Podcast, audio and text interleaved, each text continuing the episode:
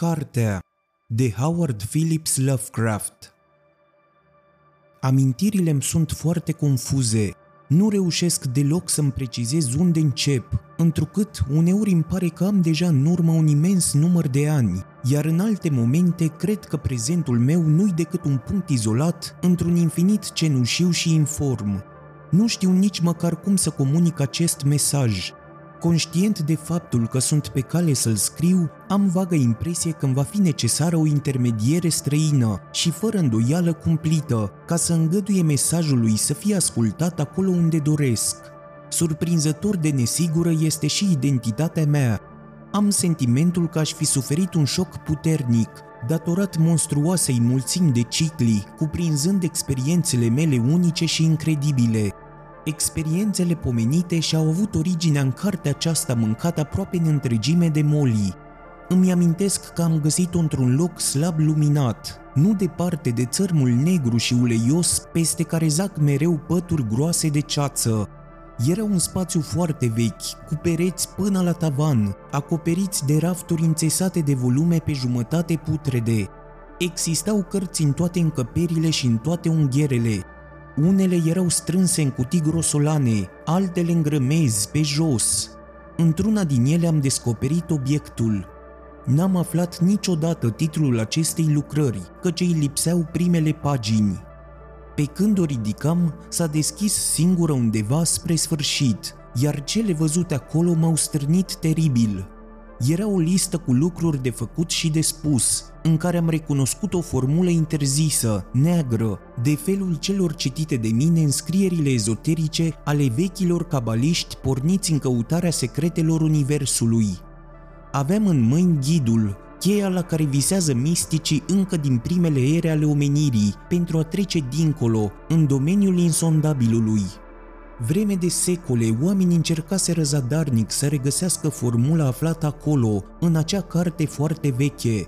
Literele mari și înfricoșătoare ale frazelor latinești nu fuseseră imprimate de vreo tiparniță, ci înscrise de mâna unui călugăr pe jumătate nebun. Când am luat documentul, bătrânul care rânja într-una a făcut un gest straniu cu mâna și i-am simțit multă vreme privirea șireată scormonindu-mă. N-a acceptat să-l plătesc, dar abia cu mult mai târziu am înțeles de ce. Pe când mergeam grăbit pe strădulețele șerpuitoare și înnecate în ceață din lungul cheiului, am avut impresia neliniștitoare că mă urma pe furiș un zgomot de pași înăbușiți. De o parte și de alta a străzii, casele înclinate, seculare, dădeau semne că se trezesc la viață, îmi păreau răutăcioase și malefice, ca și cum din pământ ar fi erupt pe neașteptate un curent de intenții maligne.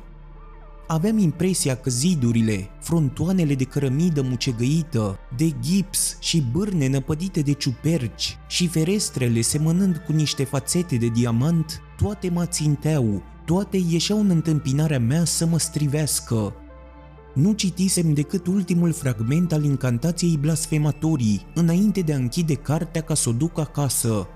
Locuiam într-o clădire mare și liniștită și cred că aveam o familie. Știu că erau acolo mulți servitori, însă nu mai amintesc în ce an s-au petrecut toate acestea, deoarece de atunci încoace am trăit veacuri de aventuri, pierzând complet noțiunea timpului. Pe la miezul nopții m-am dus să mă închid, palid de emoție, în mansarda pe care mi-o amenajasem special pentru cercetările mele secrete. La flacăra unei lumânări cu ceara picurândă, deranjat doar de bătăile ritmice ale orologilor din vecinătate, am început să citesc cu lăcomie manuscrisul. Ascultam vibrația bătăilor cu intensitate aparte, ca și cum m-aș fi temut să nu descoper cumva printre notele obișnuite vreun sunet venit de dincolo de mormânt.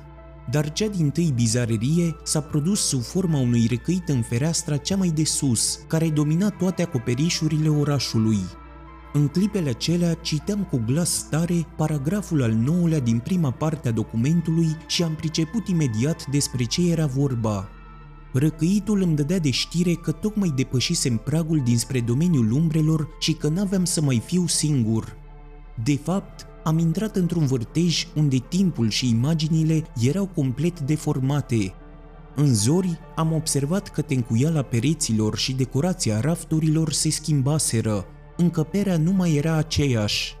Ca urmare, n-am mai recunoscut nici când nimic din lumea în care mă născusem. Prezent, trecut, viitor, totul se amesteca. Obiecte odată familiare îmi păreau brusc străine, într-atâta se lărgise viziunea mea asupra lucrurilor.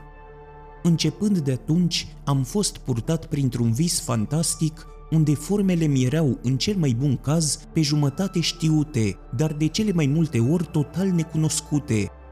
Fiecare poartă de care treceam mă antrena mai departe și mai adânc în fantasmagorie. Îmi era tot mai greu să recunosc obiectele uzuale din sfera simțită ce fusese a mea vreme atât de îndelungată.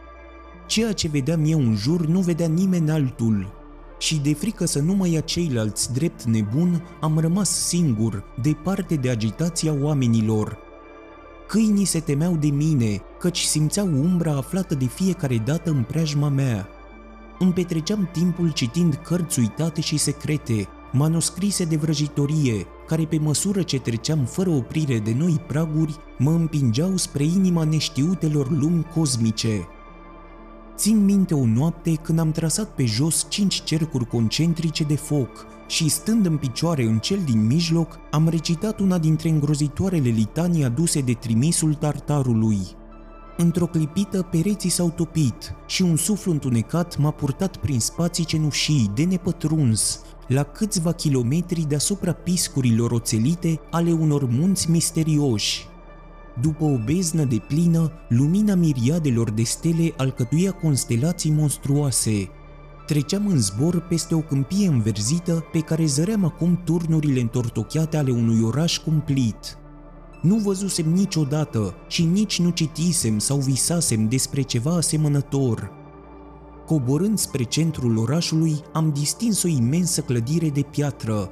M-a cuprins o teamă înfiorătoare, am țipat, zbătându-mă să nu mă zdrobesc de ea.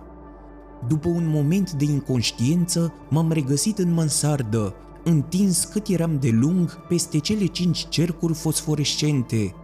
Călătoria aceea n-a fost nici mai mult, nici mai puțin bizară decât cele făcute de mine înainte. Spaima însă mi-a fost violentă.